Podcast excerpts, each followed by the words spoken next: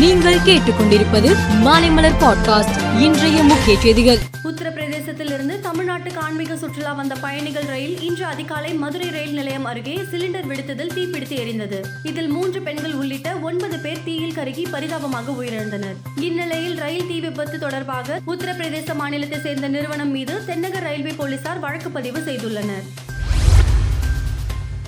மகாராஷ்டிரா மாநிலத்தில் சரத்பவார் உருவாக்கிய தேசியவாத காங்கிரஸ் கட்சியில் பிளவு ஏற்பட்டுள்ளது. அவரது அண்ணன் மகன் அஜித் பவார் சில ஆதரவு எம்எல்ஏக்களுடன் தனியாக செயல்பட்டு வருகிறார். நாங்கள் தான் தேசியவாத காங்கிரஸ் என அவர்கள் தெரிவித்து வருகிறார்கள். இது குறித்து இந்திய தேர்தல் ஆணையத்திலும் புகார் அளிக்கப்பட்டுள்ளது. தேசியவாத காங்கிரஸ் கட்சியில் பிளவு இல்லை.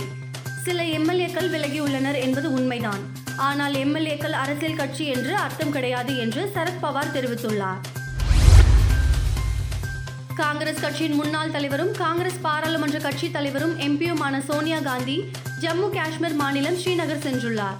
காஷ்மீர் சென்ற அவர் ஸ்ரீநகரில் உள்ள நைஜின் ஏரியில் படகு சவாரி செய்தார். எதிர்க்கட்சிகளின் இந்தியா கூட்டணி பா ஜனதாவுக்கு மாற்று அல்ல. நாட்டை சுமார் ஐம்பது ஆண்டுகள் காங்கிரஸ் ஆட்சி செய்தது. கிட்டத்தட்ட பா ஜனதா கூட்டணி பதினாறு ஆண்டுகளாக ஆட்சி செய்து வருகிறது. தேசத்துக்கு பா ஜனதா காங்கிரஸ் அல்லாத மூன்றாவது அரசாங்கம் தற்போது தேவைப்படுகிறது. அப்போதுதான் இந்த நாட்டில் நல்லது நடக்கும் என்று ஓவைசி தெரிவித்தார். அமெரிக்காவின் தெற்கு பகுதியில் உள்ள மாநிலம் டென்னிசி. இம்மாநிலத்தின் தென்கிழக்கில் உள்ள சட்டனுக்கா மத்திய உயர்நிலை பள்ளியை சேர்ந்த கணித ஆசிரியை தனது மாணவர்களில் ஒருவருடன் தகாத உறவில் ஈடுபட்ட குற்றச்சாட்டில் கைது செய்யப்பட்டுள்ளார்.